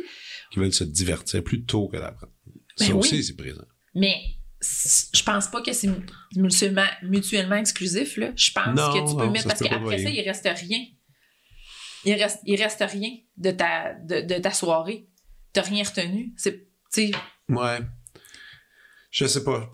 J'ai l'impression que je suis pas le bon consommateur de ces affaires-là. Quelque part, là, moi, ça fait mm-hmm. tellement longtemps que j'ai plus le câble et que j'ai plus la télévision que je comme pas, j'ai basculé de l'autre côté puis je je vais fouiller mes propres affaires, mais tu sais, je, je suis, très indépendant là-dessus, mais il y a du monde qui ont besoin aussi d'être bien conseillé. Moi, moi, en fait, c'est plus ça, je trouve, qui manque en ce moment. C'est un, un outil. Un agrégateur? Ouais, que, que moi, mettons, à l'époque, moi, j'avais. Euh, mais on appelle ça un diffuseur. Ouais, non, mais, mettons, mais non, mais, mettons, euh, par exemple, moi, tu sais, je m'ennuie, moi, je m'ennuie terriblement du journal Le Voir, tu sais. Moi, mettons, quand Le Voir était là, puis que j'étais fin ado, début adulte, c'était mon outil numéro un pour, pour tout savoir culturellement quoi faire. Puis en allant dans ces, mettons, une suggestion, ça m'amenait ailleurs, tu bon. Donc, bon, l'Internet était peut-être pas encore un top, mais maintenant que c'est, que ça existe plus, ce lieu de rencontre-là, faut vraiment, vraiment avoir de la volonté. Moi, c'est ça, je me rends compte. Faut que tu aies de la volonté pour découvrir des nouvelles choses, puis et de fouiller. Mais c'est facile de tomber, justement, dans, on vous suggère basé sur le, le contenu que tu as que ben oui, mais c'est ça, mais c'est pas bon. c'est pas bon parce que tu restes dans un silo. Mais, c'est pour ça que c'est important. Mais c'est important d'avoir des lieux communs, des événements, des. Tu sais, puis on l'a vu là, dernièrement là, avec le spectacle des Cowboys fringants, là, qui a fédéré là, je sais pas combien de gens, là, puis que c'était une erreur d'audace de la part des diffuseurs. Puis je les blâme tous parce qu'il y a mm-hmm. personne qui a dit non, là, faut le faire des, des, des, ententes de les gens iront pas voir le spectacle c'est diffusé en direct parce qu'ils l'ont déjà vu. Non! Parce que ça sera jamais la même expérience que de le voir en personne puis de le voir à la télé. Puis si ça se trouve, le fait de, de le voir à la télé va, va t'inviter à aller le voir ailleurs si tu as l'occasion de le voir. Mais on a raté une occasion d'avoir un événement qui allait nous rassembler, qu'on allait tous être... Euh, euh, Sur le même diapason. Exactement. Puis on pense, à tort, encore une fois, que c'est lors de notre fête nationale qu'on a ça, puis lors du bye-bye. Il y a deux événements dans l'année où on a ça. C'est fête nationale, Canada-Québec, peu importe, mais moins Canada, parce que ça vibre pas autant ici, malgré les allégeances. Là. Ça vibre pas pour. En fait, il faudrait quand même le dire, ça vibre pas tant que ça non plus dans le Canada. Ben non, c'est ça. Non, non, mais. même pour le reste des autres provinces, j'ai des amis qui sont justement à l'ouverture. Ah, c'est Canada Day, ils font comme, ben, de quoi tu parles? Ben, c'est ça. Mais, fait que, tu sais, il y a ça, puis après ça, il y a le bye-bye. Mais là, on est en train, on est les artisans de, ce malheur-là, des jeunes qui sont pas intéressés à écouter la télé ou à tout le moins écouter des, des trucs en commun parce que parce qu'on la met pas de l'avant cette culture là puis ça c'est une occasion mais vraiment ratée là comme ça aurait pu être un ça aurait été très cool. ça aurait été là tu tout le monde a écouté la vidéo de Julie Snyder tout croche qui est devenue virale sur ses réseaux sociaux que je sais pas par quelle vue de l'esprit elle s'est mise à zigzaguer, là, mais en tout mais, cas, mais c'était, Julie, elle devait danser. Mais, mais c'était très populaire, puis les gens l'ont, l'ont, l'ont marqué. Ouais, puis les gens, après, il y en a sûrement qui devaient se mordre les doigts. Ah, j'aurais dû aller voir le show. Mais c'est pas possible pour tout le monde d'aller voir le show. Je sais. C'est pas possible. Euh, tu sais, genre, c'est à Québec, c'est contingenté parce que, que crime le festival d'été. As-tu déjà essayé d'avoir un bracelet pour y aller? Moi, je peux pas faire ces affaires-là. Je ben peux pas aller dans ces lieux-là. Non, mais c'est ça. Non, mais tu sais, fait que, mais moi, c'est drôle parce que je me suis rendue à Sherbrooke qui était supposé faire un spectacle au Lac ouais, Nation. Puis ça a été annulé, puis j'ai eu Simple Plan. je vibre un peu moins pour Simple Plan. Quand même, pas Ils ont fait un effort, là, mais ah, euh, tu sais. Euh, j'avoue, un, un, backup quand même de dernière minute comme ça. mais les Cowboys, c'est sûr que c'est. Moi, je l'ai fait, euh, je l'ai fait avec eux. J'ai joué avec eux autres. Attends, je pense que j'ai fait quatre ou cinq shows avec eux à, avec l'Orchestre symphonique de Montréal. Moi, j'étais sur scène, puis je me, je me demandais un peu c'était quoi la version symphonique. Écoute, c'était l'hystérie dans la salle. Les ben gens étaient coco là. j'avais jamais, j'avais jamais entendu du monde crier aussi fort dans la maison symphonique. C'était, c'était un party. Puis l'orchestre euh, tu sais, quand ils font des show pop, des fois, ils sont un peu divisés sur qui, qui reçoivent. Quand c'est les cowboys, ils sont contents parce que Ben c'est oui. fun. Non, c'est mais fun. Regarde juste comment ils ont été reçus à l'Assemblée Ah, nationale, puis SPP qui a fait signer son chandail. Non, mais puis tu lis les paroles de Ah, leurs chansons. c'est- cool Je m'excuse, mais c'est le groupe le plus représentatif des 20 dernières années au Québec. Là. Je veux dire, qui rejoint tous les critères. Je dis pas qu'il y en a pas qui sont Ah ouais. représentatifs, mais ça rejoint tous les critères. Puis les textes, puis le paroxysme, c'est la chanson L'Amérique pleure. Non, non, Tu sais, je veux dire, y a-tu, chanson qui explique le mieux les, les cinq dernières années qu'on a vécues? Non. Non, non, y a- y en a pas. sont- Puis en France, là, en Europe, je devrais dire, là, hey, c'est des méga stars. Il y en a plein qui font croire hein, qu'ils sont, qui sont des vedettes en, en Europe. Mais eux autres, ils en parlent même pas. Mais, mais, mais j'ai des amis Ouais. français, là, puis c'est comme, c'est, c'est l'enfer, c'est cool parce que ça va aussi avec le, le comment le band est, tu sais, parce que Jean-François qui, qui écrit les chansons Ouais. puis qui est en avant le frontman, super humble, super, euh, puis toute la toute la sphère médiatique, euh, popularité, tout ça, il il s'éloigne de ça pour se concentrer, puis il est super impliqué justement à l'Assomption où est-ce qu'il où est-ce Ouais. qu'ils habitent tous. Puis ça, c'est cool, tu sais, je trouve que justement, il est, c'est, il est super honnête sur son, sur son art. En tout cas, moi, j'ai fait une série d'entrevues avec eux. J'ai c'était dans mon sujet de, de fin de maîtrise, mon mémoire, il était sur les grands.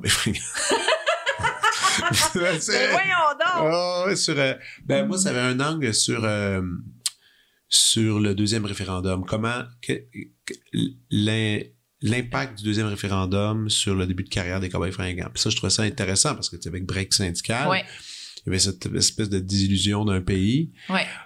Qui est quand même intéressante, puis qui est, comme, Ben oui. puis qui est jeune, puis qui est un autre point de vue qu'on peut avoir. Puis moi, je m'étais bien gros attardé à ça, puis les trucs après, puis mais depuis, depuis ce temps-là, depuis que j'ai fini mes études, ils en ont fait d'autres 10, donc faudrait que je me, faudrait que je relise tout ça, puis Non, non, non, mais ça trouve encore écho. Puis moi, Break Ouais. syndical, je l'écoutais évidemment quand je tombais en locate au Journal de Montréal parce que j'ai fait deux ans et demi de piquetage quand même. C'est vrai, ça. ça, Puis les gens confondent encore grève et lockout. Je m'excuse de revenir sur cet événement-là, mais quand même, ça a été, ça a cristallisé la forme que les médias allaient prendre au Québec par la suite parce que après, ça a permis à Québécois d'imposer des chroniqueurs. Puis ça fait en sorte Ouais. que partout, un- pas, il a pas inventé le modèle, là. Euh, si on lit l'histoire de. Fox News, c'est un peu ça aussi.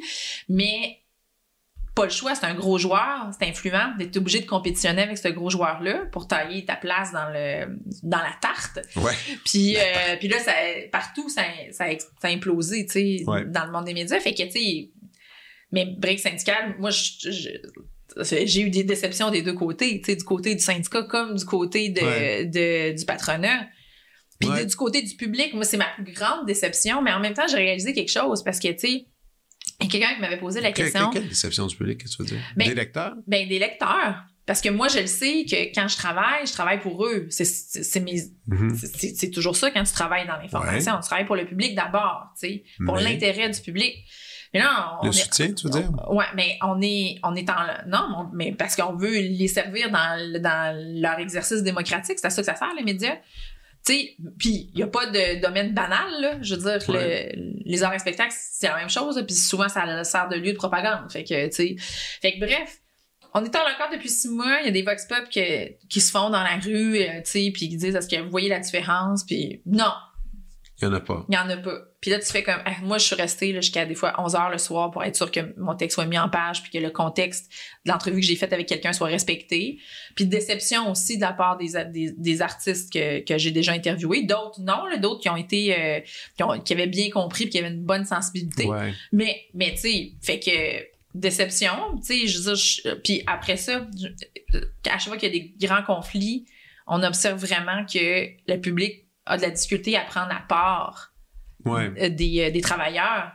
Puis je dis pas qu'il y a pas de- des pommes pourrites, il y a des cons partout, là, mais reste que le syndicat, le monde syndical a contribué à, à, à faire du Québec un, un lieu où il, est- il fait bon vivre, puis un lieu prospère, tu sais Ouais. tu sais, je pense qu'on peut tous se, se moderniser puis, puis toujours se poser des questions, mais tu sais, bref, je, je- je l'ai bien vécu puis euh, Toi, tu as vécu ça, puis il y a quelque chose que je pense que tous les, tous les gens qui te connaissent euh, te connaissent de, différentes, de différents réseaux, on pourrait dire ça ainsi, parce que t'as fait quand même, je me posais la question, à part le réseau anglophone euh, médiatique, t'es as toutes faites. T'es pas allé, t'es pas allé comme partout. T'as Ouais. fait le Journal de Montréal, t'as fait euh, Radio-Canada, TVA, euh, le Télé-Québec, euh, TQS. T'avais-tu fait Ouais. ça dans le temps? Ouais, t'as fait ça aussi? Euh, ouais, j'ai fait le show du matin avec Gildor euh, et ses remplaçants. J'ai fait Big Brother. La, la- quand V, quand les Rémières ont acheté TQS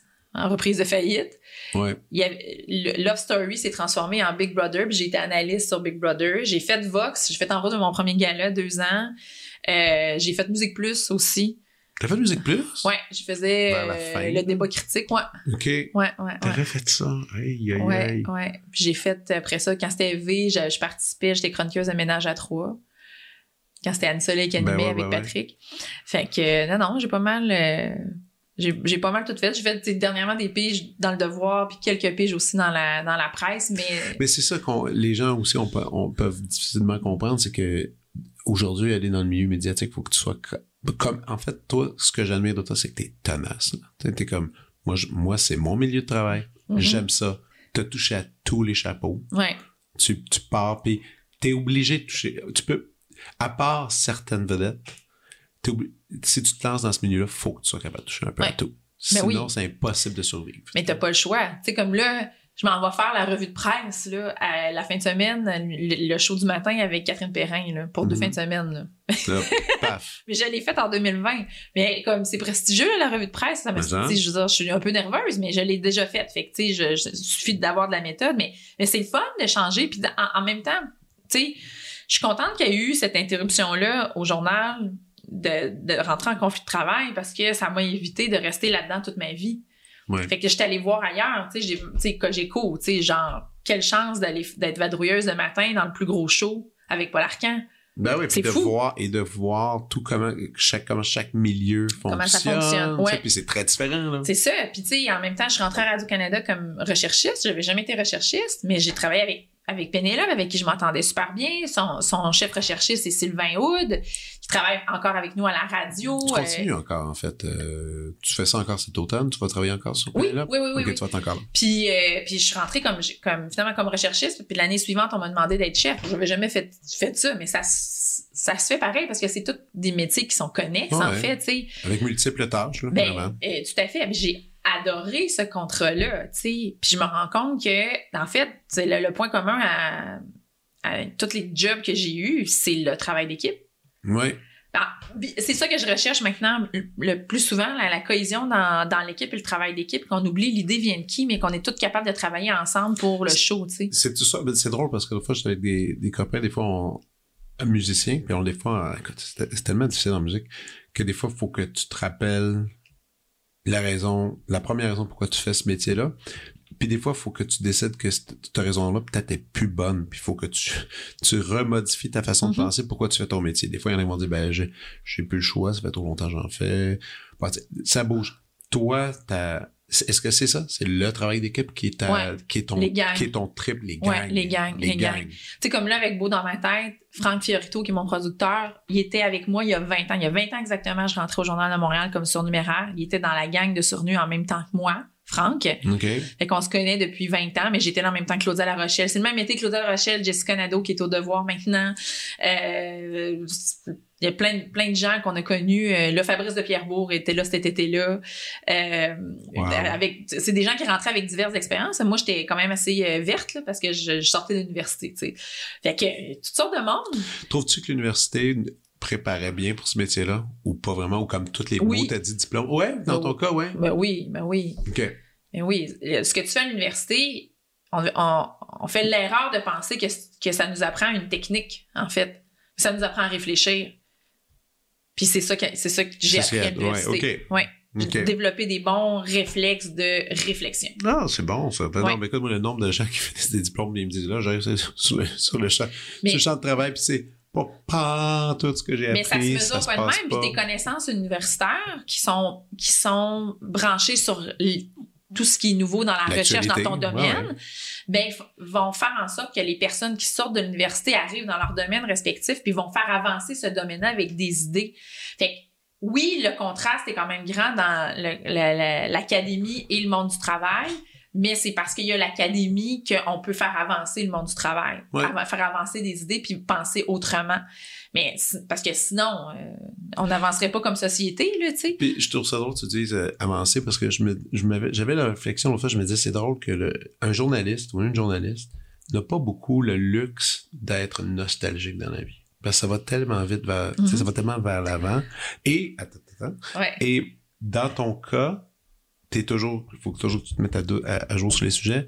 Je me disais, c'est drôle, sa nostalgie, son, son amour de peut-être certaines choses du passé, je, je, je le relie beaucoup à ton amour des, des États-Unis, de tes voyages, tout ça. Ou est-ce que tu vas justement plus dans des trips historicaux, un Ouais. peu... euh, Je, je veux savoir pourquoi on est comme ça, d'où viennent les choses.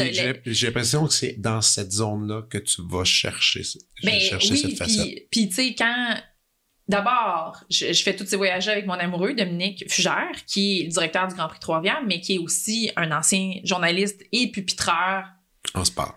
euh, et en économie Et en économie aussi? nouvelle générale. Ok, ben, ouais, ok. Lui, euh, Il en je dirais, il en a il en a fait, là. Tu sais, euh, travaillé au droit comme, euh, comme pupitre, puis il est rentré au journal comme pupitre, puis ça, il était journaliste, puis tu sais.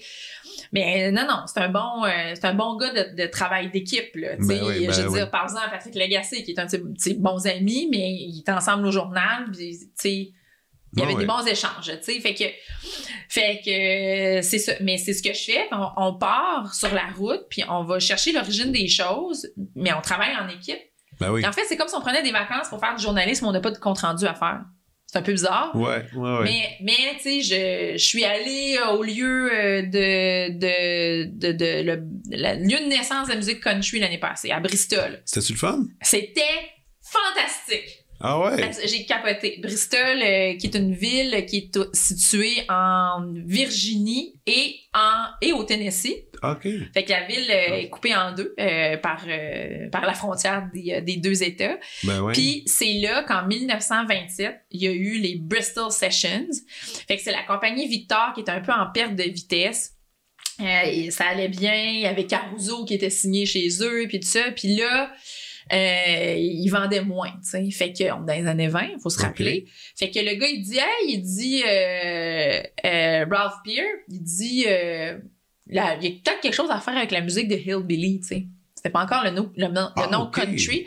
Fait qu'il est allé à Bristol où il y avait une gare de train. Fait que tous les gens qui venaient de la vallée euh, des, des Appalaches allaient converger là. Puis il a dit, je vous donne 50 pièces vous m'enregistrez euh, des chansons.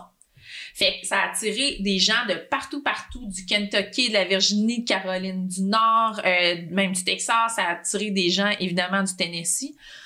Puis, il a enregistré, entre autres, dans cette session-là, Jimmy Rogers, qui a été signé par la suite, puis il a enregistré la famille Carter. OK. Fait que c'est pour ça qu'on dit que c'est le lieu de naissance de la musique country, parce qu'entre autres artistes, il y a ceux-là, mais c'est c'est ce que j'ai retenu, mais, mais on a tous les vieux enregistrements de cette session-là qui, ont- qui ont été faits, mais ça a vraiment cristallisé le son country. Puis le musée qui est à visiter, c'est un musée qui est commandité par Smithsonian. Fait que c'est super bien fait. Des, des bons monsieur bénévoles, madame bénévole qui travaillent là. Puis on est tombé dans le festival de musique euh, euh, racine, euh, folk, country, Ouais. euh, etc. Qui, puis ils, ils ferment le village au complet. Fait que c'était vraiment cool, mais en fait, ça te permet, tu vois le paysage, ça te permet de comprendre comment ils ont composé les chansons et surtout pourquoi nous, on a une, une si grande résonance. euh, pourquoi la musique country résonne autant chez les Québécois? C'est parce qu'il y a une immigration qui est parallèle. C'est Mhm. des conditions climatiques dures, du défrichage, des montagnes, des terres qui fleurissent euh, tu sais, à l'été, mais après ça, l'hiver arrive, puis c'est tough. Ah Fait que, tu sais, j'étais allée voir là, la, la, la maison des Carter, puis on comprend tout ça. Le, le, le paysage nous fait tout comprendre, puis mais moi, je trouve ça important. Ben parce que pourquoi qu'on aime autant le country au Québec? Puis pourquoi on est aussi bon? Ben, c'est ça. Ça vient de là. Il y a, il y a, il y a, y a une économie, il y a un, il y a un, il y a un climat, il y a, il y a tout Ouais. ça qui est mélangé ensemble, qui aide. Puis- Mais même chose pour notre, fa- notre fameuse musique traditionnelle Ben, québécoise. c'est sais. c'est sûr. Même, même Mais là. ça manque tellement. A- on n'a pas de lieu pour. Là, il va y avoir la maison de la musique, là, mais il n'y a pas de lieu comme ça de musique pop d'histoire de musique pop au Québec. Même le studio de Modern Night euh, a été abandonné, puis après ça, passé au feu, alors que ça aurait dû être un musée, tu sais. Hmm. Parce que moi, je fais le tour de ces, de ces endroits-là. Tu sais, on parle de musique country, mais j'étais allée à Clarksdale, Mississippi aussi, là. Parce que c'est le Crossroad, le fameux Crossroad de Robert Johnson. C'est où au Canada? Il y en a un, un musée. Le Hall Comme- of- euh, Canada Music Hall of Fame. Oui, mais à Winnipeg, je pense qu'il y a une espèce de petit musée de musique pop. Euh, ben, je me trompe peut-être, mais je, je, vais, ben, je, je vais regarder en Tu direct. googler? comment- Ouais, on va googler ça. Mais, mais, mais j'étais allé voir une exposition euh, museum. euh, je suis sûr là-bas. Je suis sûr. Puis c'est vrai que ça manque. tu sais. Ben oui. Tu sais, c'est, euh, c'est- on devrait, on devrait surtout au Québec. C'est tellement Non, riche. hein. tu, tu- parles de, tu parles de musique, de musique traditionnelle, tu sais. À la, Ouais. Saint-Jean cette année, là, particulièrement le spectacle de Montréal, on a mélangé des chansons modernes avec, la, avec des chants traditionnels. Moi, j'étais sur place au Parc Maisonneuve et j'ai adoré. Je sais pas ça a été quoi le sentiment des gens qui regardaient la télé? Les gens chialent toujours sur le spectacle de la Saint-Jean, mais moi, ce que j'ai aimé, c'est de voir, tu des gens multicolores là, dans la foule, là, puis être très intrigué par les chansons traditionnelles. Il y en a, les chanter, me poser des questions. Euh, ça Non, mais les gens, oublient, les gens oublient que, tu sais, mettons, il y a un groupe comme, que j'aime beaucoup qui s'appelle Le Vent du Nord. Ouais. Que j'aime beaucoup. Ils sont, ils font, ils gagnent leur vie en n'étant pas au Québec. Ils font le tour du Ben monde oui. entier avec leurs chansons en France euh, traditionnelles, puis des sets, puis ils font bouger, Ben oui. danser euh, les salles Mais- au grand complet. C'était la même chose avec la bottine souriante dans le temps. Ils ont, ils ont, ils ont été dans, parmi les premiers à faire le tour du monde, puis ça, ça marchait super bien. là, Mais- la transmission de notre culture passe par là aussi. Mhm. Ouais. Tu sais, la culture, c'est pas juste euh, la grande culture, là. C'est, les textes des chansons, c'est ce qui c'est une photo d'une époque, une chanson. Mhm. Fait que ça en dit long sur notre évolution, puis les chansons nous permettent de faire aussi une transmission à, à nos enfants, particulièrement en français. Oui. Parce que moi, je suis encore plus attachée au français depuis que j'ai fait, j'ai multiplié les voyages en Louisiane. Tu parles de musique traditionnelle, là. Ouais. Moi, je, suis allée avec le Centre de la francophonie des Amériques à l'université d'été. C'est- euh, un événement qui arrive une fois par année. Mais là, il y, a, il y a eu un hiatus à cause de, à cause de la, de la, de la COVID. Mais, euh, donc, le Centre de la francophonie des Amériques, ça a été instauré il y a 15 ans. C'est sous le règne de Jean Charest. Et l'objectif, c'était que la France cesse d'être le parent de la francophonie en. Amérique parce que le, le français Oui, des Amériques vrai, vrai. est différent parce qu'on partage tous le même vocabulaire, étant donné que c'est les mêmes colons qui sont venus, puis on est resté, euh, c'est resté cristallisé dans notre vocabulaire, mais qu'on partage plein de mots euh, avec euh, les Louisianais. Euh, maringouin, asteur, char, tu sais, comme, ouais. des- moi, ça me, tu sais, j'ai pas de décalage quand je vais, quand je vais en Louisiane, tu sais, quand on me parle français. Ben non. Mais ce qui a été le fun de, de cette, de cette expérience-là, c'est qu'on avait une semaine de cours. C'était à l'université de, euh, de Lafayette. Euh, et euh, avec le professeur qui, qui, a- qui chapeauté tout ça, puis on avait des gens de partout de la- dans la francophonie, même du Mexique. On est 33 millions quand même de francophones en Amérique, dans les Amériques. Dans les Amériques, ouais. C'était fascinant, là. Mais j'ai appris, il y avait le pôle culturel, le pôle politique, puis euh, le pôle euh, euh, historique. Puis j'ai j'ai vraiment appris des choses, mais j'ai surtout appris encore plus à connaître mes, mes amis louisianais parce qu'on avait des concerts à tous les soirs. Puis tu parles de musique traditionnelle, t'aurais capoté. C'est pas la première fois que je t'en parle, là, d'ailleurs, Ouais, mais ouais, je sais, ça fait plusieurs fois que tu Mais- dis, faut que t'ailles là-bas. mais faut que tu ailles là parce que j'ai eux là, leur survie dépend. En fait, le français est resté à cause de la nourriture parce que tous les mots associés à la nourriture sont en français. Puis à cause de la musique parce que ils peuvent pas faire cette musique là si c'est pas en français. Fait qu'il y en a qui sont unilingues anglophones mais ils chantent en français.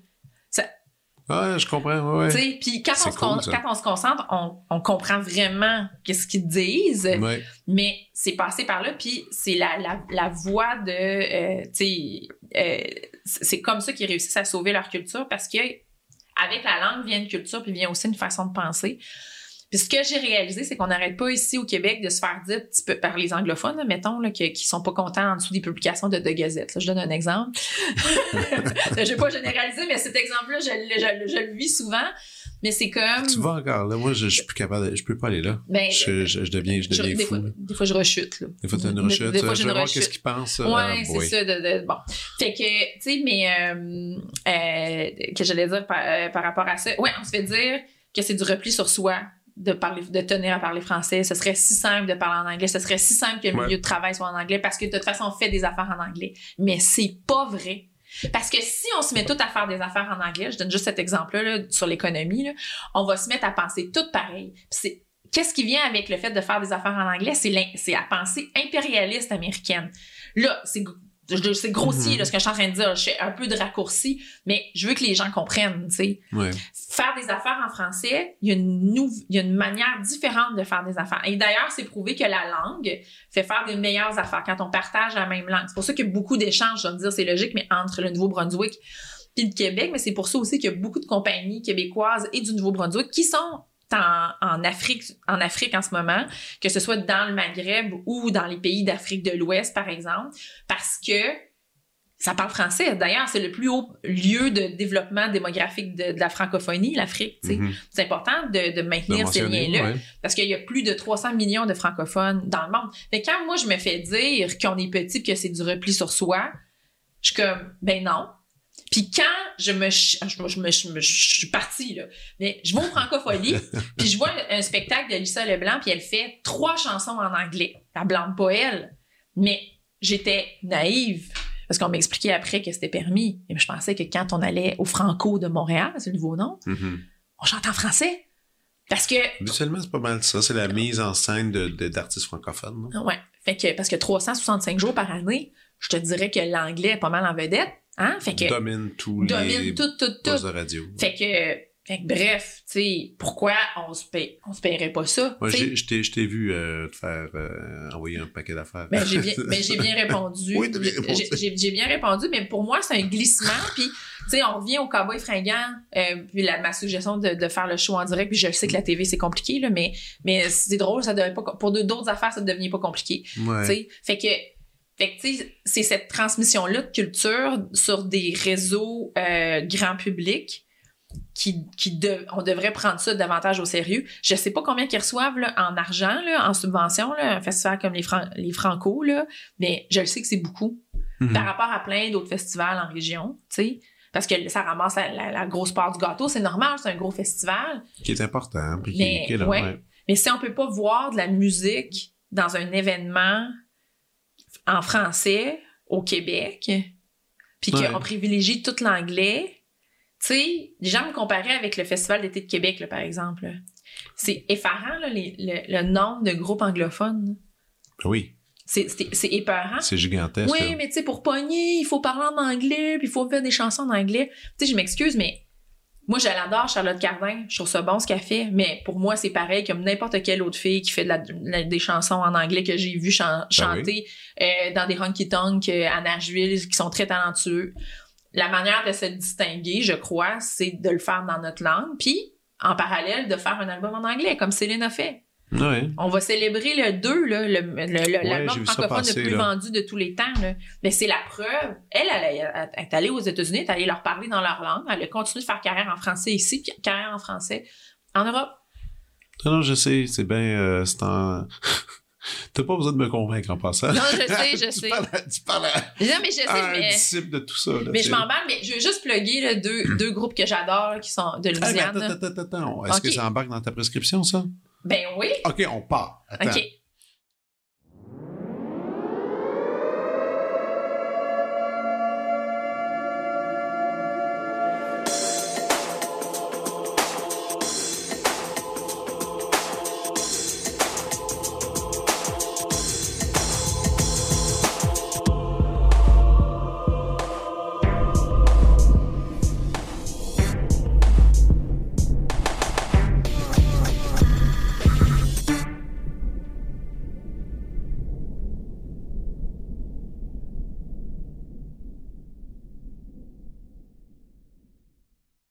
Alors, je veux tes suggestions. Mes suggestions. OK. On y va, parce que là, t'étais- t'as failli te dévoiler il y a quelques ah, instants. j'ai- failli, failli. J'aime ça, les rassembler toutes ensemble, ces idées-là. Ben, Alors, on y va. Moi, ça va être des suggestions musicales, puis ça va être des suggestions musicales de, de Louisiane et d'ici aussi. Alors, premièrement, euh, en Louisiane, euh, il y a un gars qui s'appelle Jordan Thibodeau. Jordan Thibodeau et les rôdailleurs. Et les rats d'ailleurs. Ouais, ça veut dire rôdeur. Ouais. bon, bref. Je. Vous pouvez le suivre sur Instagram. Lui, c'est un chanteur et un boucher. Et ce gars-là, il est d'origine francophone et il chante et parle en français. Euh, c'est un violoniste euh, qui finit toujours en bédaine sa scène. OK. Mais euh, ce qui est le fun avec lui, c'est que il fait des capsules sur son Instagram qui s'appelle French du jour. OK. Fait qu'il raconte des blagues en français, puis ils sont traduites en anglais sur ben, à, à l'écrit, fait qu'ils sont, sont, sont, sont sous- sous-titrés en anglais et en français, euh, à l'écrit en français, en français cadien, parce qu'il faut dire cadien en- quand on parle français et non pas cajun. Euh, donc, euh, il faut le suivre sur Instagram, c'est super intéressant. Je veux juste dire, il y a deux albums, en fait. Il y en a un qui est sorti cette année, 2023, qui s'appelle La Prière. Ouais. Puis en 2018, Bou, Boucan et Bouteille. Ouais, Voilà. boucan je bouteilles. viens de, je viens de Il y a une chanson sur ces cochons qui mangent tout puis qui arrêtent pas de se reproduire qui est vraiment bonne. OK. Puis sur euh, la prière, ça c'est vraiment prenant parce qu'il a pris de la maturité puis il prend conscience de ce qu'il est en train de faire, de l'importance de ce qu'il est en train de faire. Puis justement, il explique que c'est une question de survie. OK. Puis dans la Wow. prière, qui est une chanson exceptionnelle, moi j'ai pogné de quoi parce que je l'ai vu en spectacle à la Nouvelle-Orléans justement. Euh, il dit, il y a un passage qui dit Tu vis ta culture ou tu tues ta culture, il n'y a pas de milieu. Puis moi, là, ça, là, ça m'a vraiment marqué. J'ai- J'ai, j'ai, je me suis dit, je les ai vus, puis j'ai dit, je- on leur doit bien ça comme grand frère de la francophonie euh, en- dans les Amériques, que d'honorer notre culture puis de la vivre. Fait que j'ai vraiment pogné de quoi. Mais il est excellent, ses capsules sont bonnes, puis il est surtout euh, très près de la gang de Télé Louisiane OK. qui est un- une télévision euh, qui était sur le plateforme web, qui a, qui a grandi, c'était présent juste avant la pandémie. Euh, puis là, ils sont une équipe de permanents qui, qui a augmenté, puis il y a des pigistes, puis euh, ils ont même euh, des émissions qui sont présentées sur euh, la la chaîne publique de télévision là, qui est as- associée à PBS finalement. Euh, il était en France à l'Élysée euh, récemment pour aller chercher euh, aller chercher des fonds puis travailler aussi avec les différentes entités, les an- différentes antennes françaises. C'est ça qui est c'est ça qui me fait rire, c'est Ben que. Il devrait venir aussi chez nous, mais, mais on a beaucoup de programmes, cela dit, avec la Louisiane. hein. On est euh, quand même. euh, le Québec est quand même présent, même partout en Amérique, il y a des bureaux partout là, pour faire du développement économique Ben du développement culturel. là. je suis comme, je suis épatée là, de tout ça. là. Mais euh, j'aimerais ça que Télé-Louisiane vienne faire des, des, des collaborations avec nous ici. Mais, Ben mais il, il est près d'eux, puis il faut les suivre parce que il y a, il y a une série animée qui s'appelle Boudini. C'était l'histoire d'un magicien, d'un alligator, d'un, cadien typique, là, euh, tigeant. Puis tout ça, puis on, on comprend vraiment l'accent créole puis l'accent cadien dans ces dessins animés, là. C'est vraiment Hey, très bon. Je connaissais pas ça du tout. C'est très bon. Euh, Excellent. mon autre suggestion, Oui. c'est euh, toujours un Louisianais, c'est Louis Michaud. Louis Michaud. Ouais. OK. Euh, Louis Michaud, vous le connaissez peut-être parce que euh, il a gagné des Grammys alors qu'il était membre d'un groupe Louis Michaud and the Lost Bayou Ramblers. Euh, lui, c'est un violoniste mais multi- multi-instrumentiste, puis il est, il est exceptionnel. Il est exceptionnel, il donne un show, là, il est en résidence au club Maple Leaf en ce moment à la Nouvelle-Orléans. Michaud, M-I-C-H-A-U-D. Non, euh, Oh. C-H-O-T. Ah, OK, merci. Ouais. C'est quand même... euh, ouais, j'aurais Ouais. pu fouiller longtemps. Son, son père était un universitaire, mais c'était aussi un musicien, puis il, se- il se produisait avec son frère, ça s'appelait les frères Michaud. OK. Et Louis Michaud va sortir un album, un nouvel album en son nom à lui, un peu expérimental, euh, au mois de septembre, le 15 septembre. Je vous invite aussi à le suivre sur euh, les réseaux sociaux. Euh, je l'ai vu deux fois euh, en spectacle. Je l'ai vu à Bayou Teche, qui est une microbrasserie à Arnaudville, où je vous invite euh, fortement à aller parce que c'était très bon. Puis il y a une- c'est, c'est- ça se passe dehors, puis ils font des pizzas, puis euh, le- les bières sont super bonnes, mais il y a surtout une, une scène, parce qu'il y a toujours une scène en Louisiane, il y a toujours de la musique, tout le temps, tout le temps, tout le temps, puis tu peux pas rester assis, il faut que tu danses. Si tu danses les deux temps, je l'ai appris, c'est super facile. Fait que c'est ça, mais je l'ai vu là, puis je l'ai vu au American Music Festival à Chicago, quand j'étais à Chicago euh, il y a quelques semaines. Hasard, je le suis sur les réseaux sociaux, je vois qu'il est en spectacle à Chicago, je fais « Hey, on est là! » Ah, je vous réserve deux places. Fait qu'on est allé, on est allé le voir. Festival qui existe depuis 40 ans. Euh, Steve Earle était un des headliners. Euh, comme c'est super impressionnant. Puis là, lui il était là, puis avec euh, avec sa musique. Puis ce qu'il fait, c'est que il y, a, beaucoup d'échantillonnage. En même temps, c'est traditionnel. Il chante qu'en français. Il a chanté 90 minutes en français dans un bar à Chicago. Moi, j'étais super impressionnée. Note aux francopholies. Euh, puis euh, il, euh, il fait des chansons de Louisianais. Il reprend des chansons traditionnelles qu'il met au goût du jour, puis des chansons de Louisianais modernes, dont Britney Spears.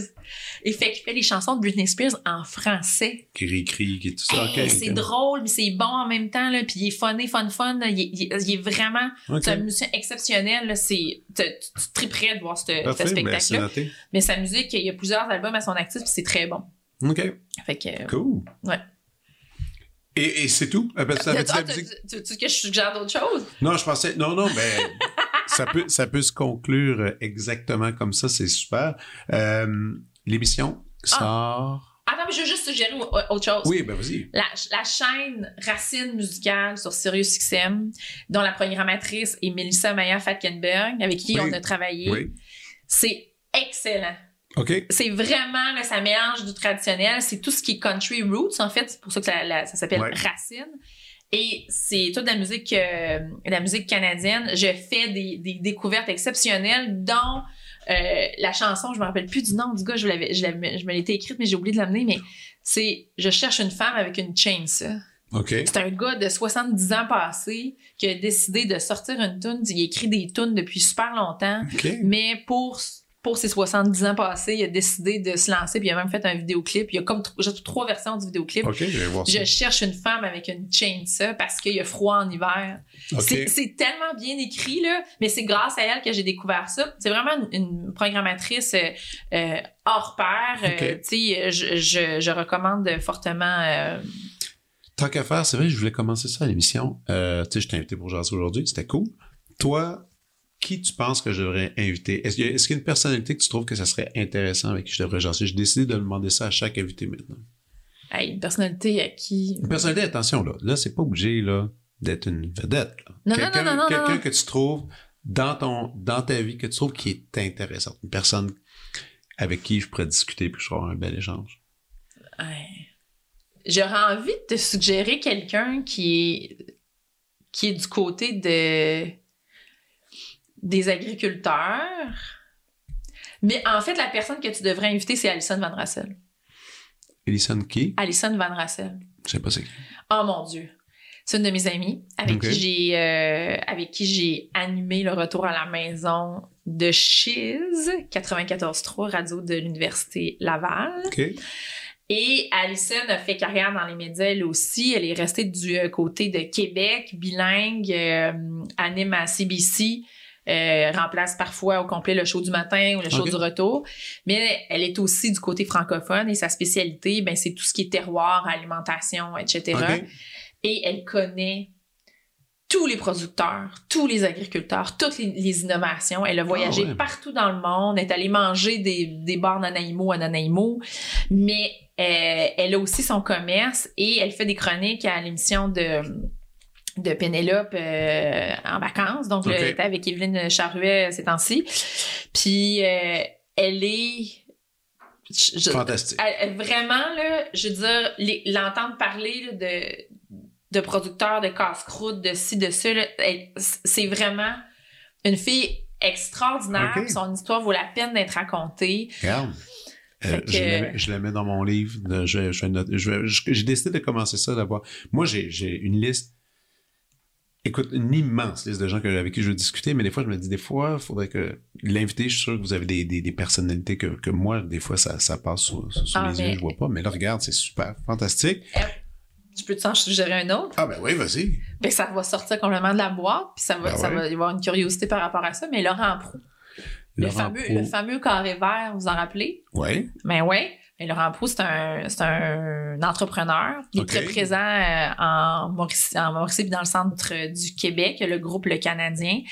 Très gentil. Puis euh, tu serais étonné d'avoir une conversation avec lui, comment ça peut être enrichissant. C'est lui qui a racheté le, le lieu d'invention de la poutine. Je me mêle toujours, c'est Roi Giuseppe ou Roi Julep. Je sais pas. C'est quoi? C'est Laurent Julep à Montréal, puis Roi, c'est. Roi Giuseppe à, Ouais. à Drummondville. Ça. Fait que, euh, fait que c'est ça. Fait que tu devrais faire un entretien avec. Ouais. Ah, ben OK. Mm. Un autre de noter. Ouais. Et euh, l'émission sort quand? L'émission, c'est le 6 septembre. Ça va être le mercredi. Une belle case horaire, 19h30. Euh, c'est Sophia Bellamère qui la réalise. On l'a pas mentionné tout à l'heure, Oui. mais euh, quand même, euh, réalisatrice exceptionnelle, un talent qu'on va voir euh, de plus en plus, je- j'en suis certaine, euh, avec euh, plein, plein, plein, plein, plein de projets. C'est vraiment une belle équipe, là. Ben oui. Mais euh, je rappelle que c'est c'est notre réalisatrice, notre producteur, c'est Franck Fiorito, Martin Carly, Laurie Zéphir, Simon Coutu, Maïssa Ferra qui travaille, euh, qui travaille avec nous. Fait que euh, 19h30 le mercredi à partir du 6, puis on a 12 épisodes. Euh, si vous voulez euh, avoir un regard scientifique sur euh, le bien-être, mais c'est l'endroit euh, où être. On va vous expliquer c'est quoi l'effet placebo, par exemple, qui travaille avec les médicaments. Moi, j'étais fascinée là, par le, Parlez-vous le- de jeûne intermittent? Euh, non, on ne on l'a pas, on l'a pas abordé. On l'a pas abordé celle-là. ce On a, moment. pas, on a abordé le mode par défaut. C'est-à-dire que c'est l'art de rien faire. Comme genre quand tu jardines, Ouais. là, ta tête, elle se met en mode par défaut. Puis ça, j'en ai discuté avec le docteur Ellenberg qui est spécialisé dans les commotions cérébrales à l'Université de Montréal. Puis c'est important le mode par défaut parce que c'est que pendant qu'on est dans ce mode-là, il y a des connexions qui se font dans notre cerveau, Ok. dans des zones qui se parlent pas normalement, puis là qui se parlent, fait que ça favorise au bout de la, la créativité. Puis c'est dans ce mode-là que quelqu'un qui a une commotion cérébrale devrait se mettre parce qu'on peut pas être stimulé par, euh, par Constamment. rien là. constamment. Ah non, fait, c'est que, ça. fait que c'est ça, mais moi ça m'a fait triper l'effet de l'effet de la lumière sur notre sommeil, l'effet de la lumière dans le jour sur notre sommeil. Euh, puis c'est surtout que pour l'ensemble des sujets, là, moi ce qui m'a fait triper, là, c'est de connaître, savoir comment ça fonctionne pour être capable de mieux faire les choses. Mhm. Exemple, le sommeil, on sait pas pourquoi on, on dort, à quoi ça sert. Mais le simple fait de le savoir, ça nous, va nous aider à mieux dormir. Ah ouais. C'est pas sorcier. Ah ouais. Que, Ah, ben cool. Hey! Super, j'étais content de te voir. Aussi. Ça fait très longtemps, puis je te souhaite une bonne fin d'été, puis on, on, on refait ça une autre fois. ben oui, tellement. Cool. Ciao. Vous venez d'écouter la prescription avec Dr. Fred Lambert. À l'animation, Frédéric Lambert. Réalisation, montage, recherche et bons conseils, Olivier Chamberlain. Au logo, Joël Vaudreuil. La musique, le groupe Crab. Jérôme Minière, Philippe B., Ben Chimie, Guillaume Beaulieu et Vincent Vertefeuille. Merci d'avoir été à l'écoute et à bientôt.